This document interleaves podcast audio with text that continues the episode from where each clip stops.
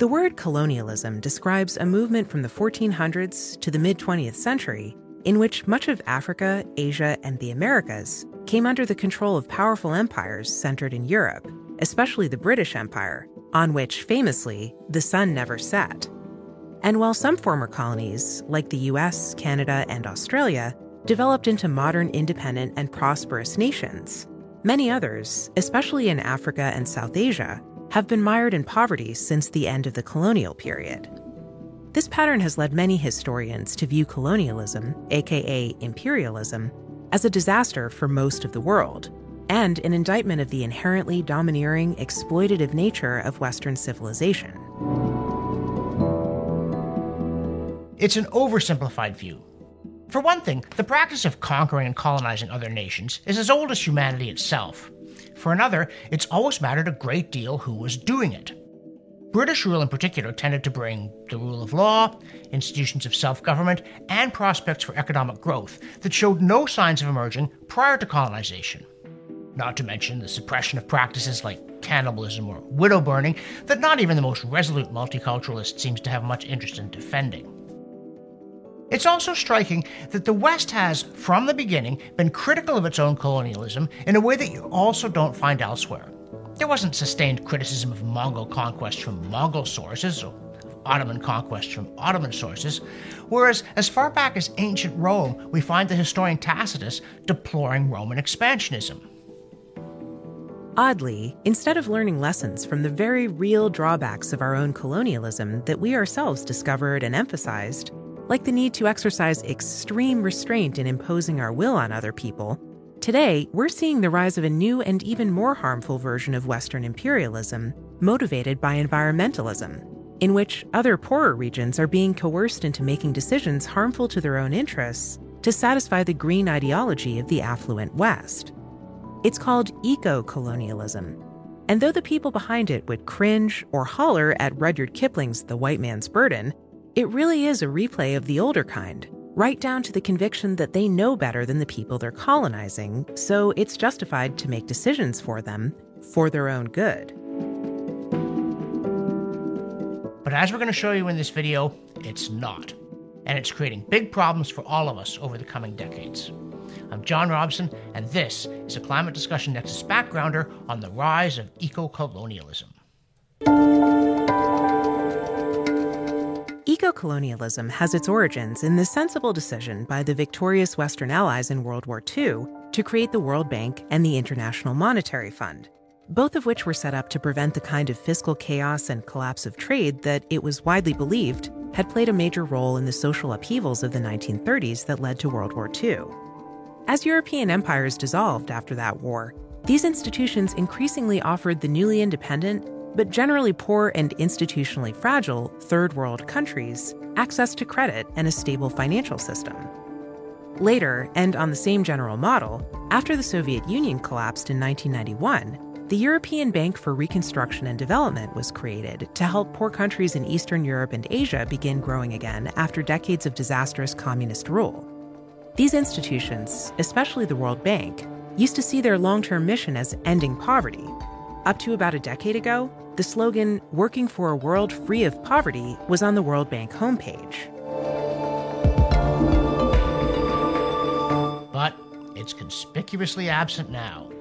They found a new cause climate activism, which is not just different from ending poverty, it's at odds with it because it requires turning off the main engine of economic development, which is abundant energy. Everyone who works in the field of development knows that the key to ending poverty is providing reliable and abundant power. People in the West long ago stopped having to carry water in buckets, grind grain by hand, dig ditches with shovels, or rely on horses and oxen to plow their fields. Even wind and water mills, a great advance in their medieval day, have been supplanted in performing these tasks and a host of others, old and new, thanks to the development, proliferation, and improvement of machinery powered by fossil fuels. And when I say powered by fossil fuels, I don't just mean the things that actually have a gas tank. There's a huge number of extremely useful devices out there that run on electricity that in turn comes from oil, natural gas, or coal power plants. The very first home in Britain to be lit with electricity was Cragside in Northumberland in 1863. But today, the advanced world has so much electric light that you can measure prosperity simply by looking down from space at night, including on Western cities that actually suffer too much light. We've got light pollution, but it sure beats the misery and danger of impenetrable darkness. But as this chart from Oxford University shows, electricity abundance varies considerably around the world with the richest countries enjoying 100 times as much electricity per person as the poorest ones. For those of us who have it, life without electricity is unimaginable. We're sitting in a home with dozens of appliances running, including, of course, the communications equipment that allows our videos to reach you and that your teens would howl if it went off even briefly, though perhaps not because they're watching CDN material. And in that setting, it might amaze you to learn that the poorest 13% of the world still has no access to electricity. That's right, one in seven human beings have no plug, no light switch, no fan in hot weather, no heater in cold weather, no refrigerator, and no cell phone, which is not something to laugh at if you live in a country where the infrastructure is feeble from telephone landlines to banking. The problem's especially acute in Africa. While more people there now have at least limited access to electricity than they did a couple of decades ago, poverty and lack of electricity still go hand in hand, as this chart dramatizes with a remarkably close correlation line.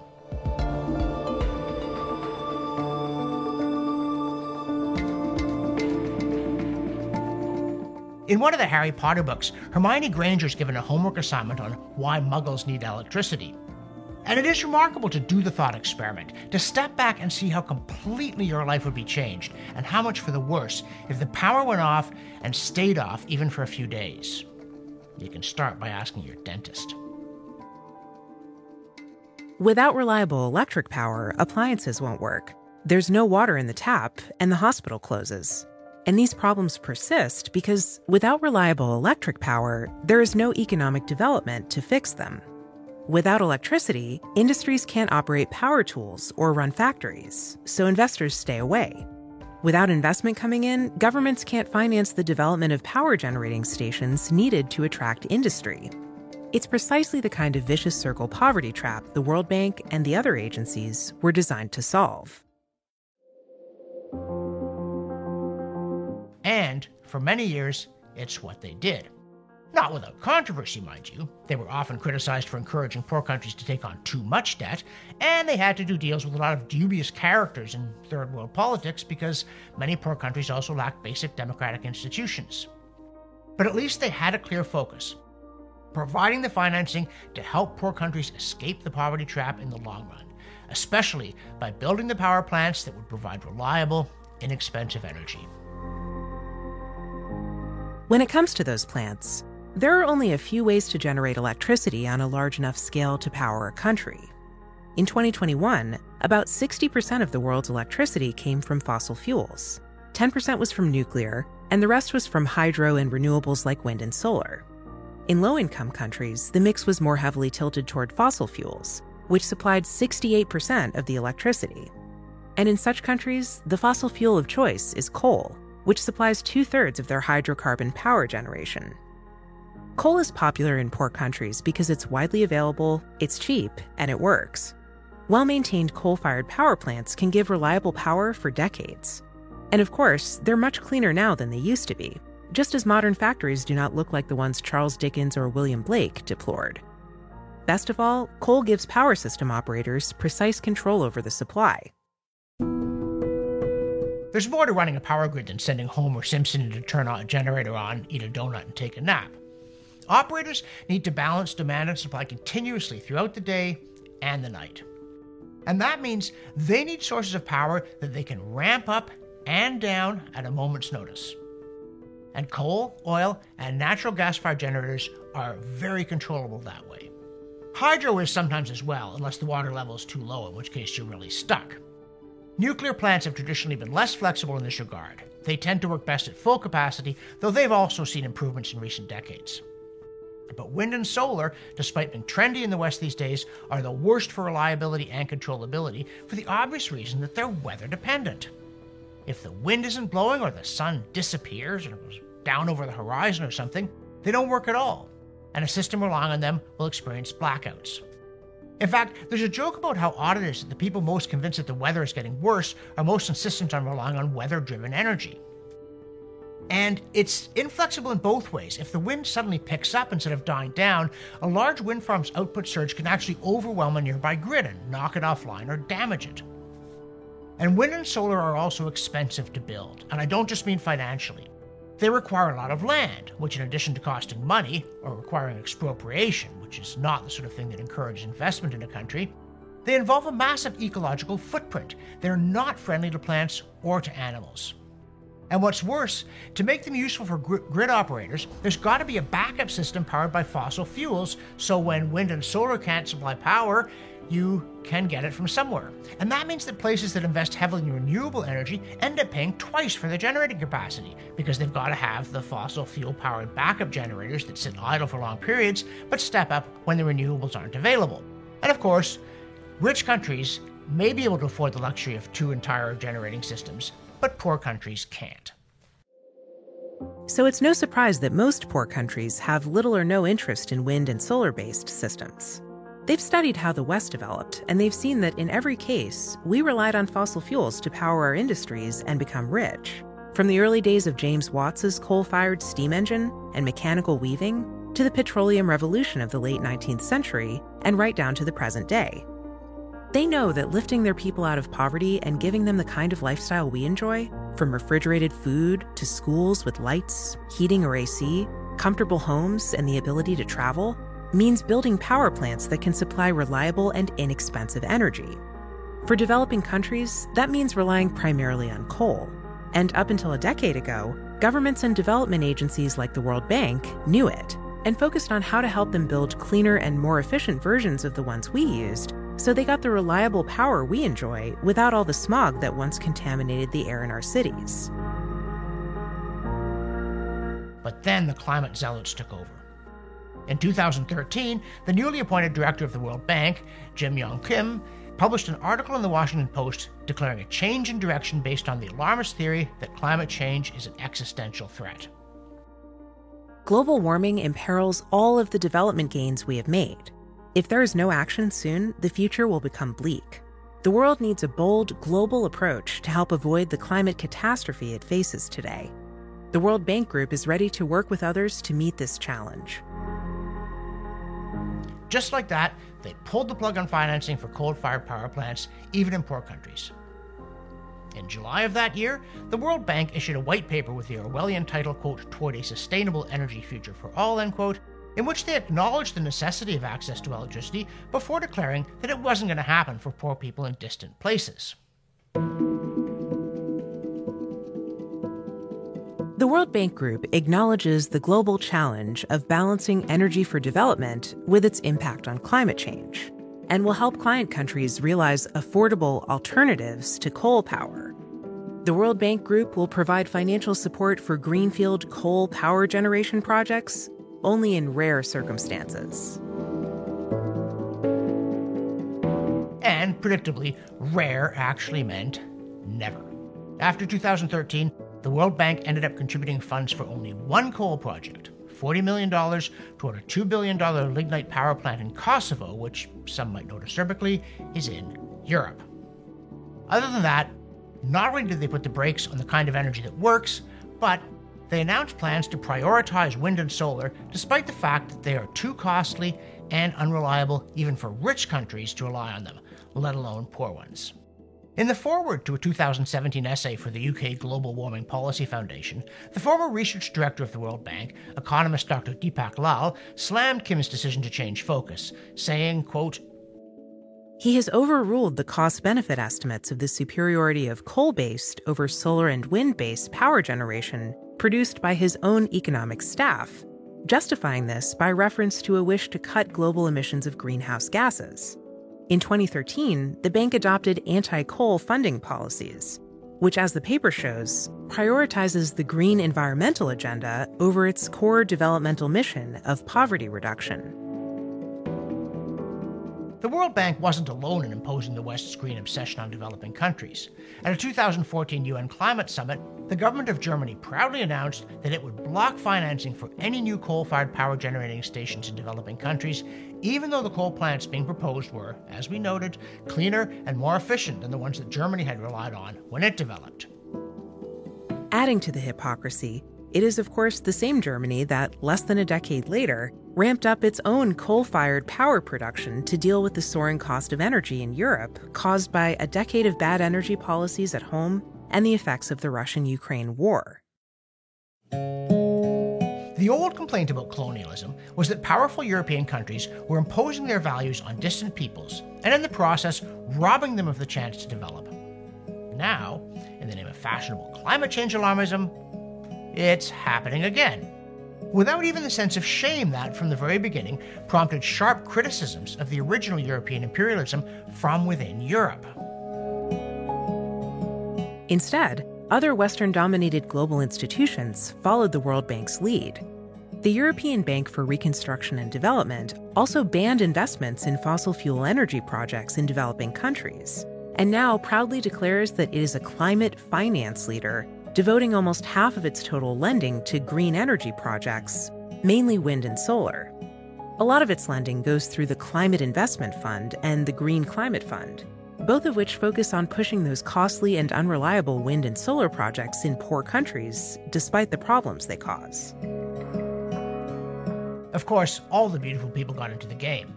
In that 2017 study for the Global Warming Policy Foundation, Energy analyst Rupert Darwall describes how, after he left office, former UK Prime Minister Tony Blair established a foundation called the African Governance Initiative, which he said would focus on electricity because it was, quote, the single most important precondition for a country's success, end quote.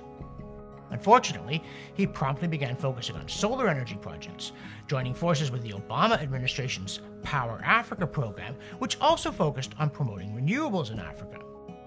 Years later, a General Electric engineer summed up the failure of these initiatives to yield any useful energy.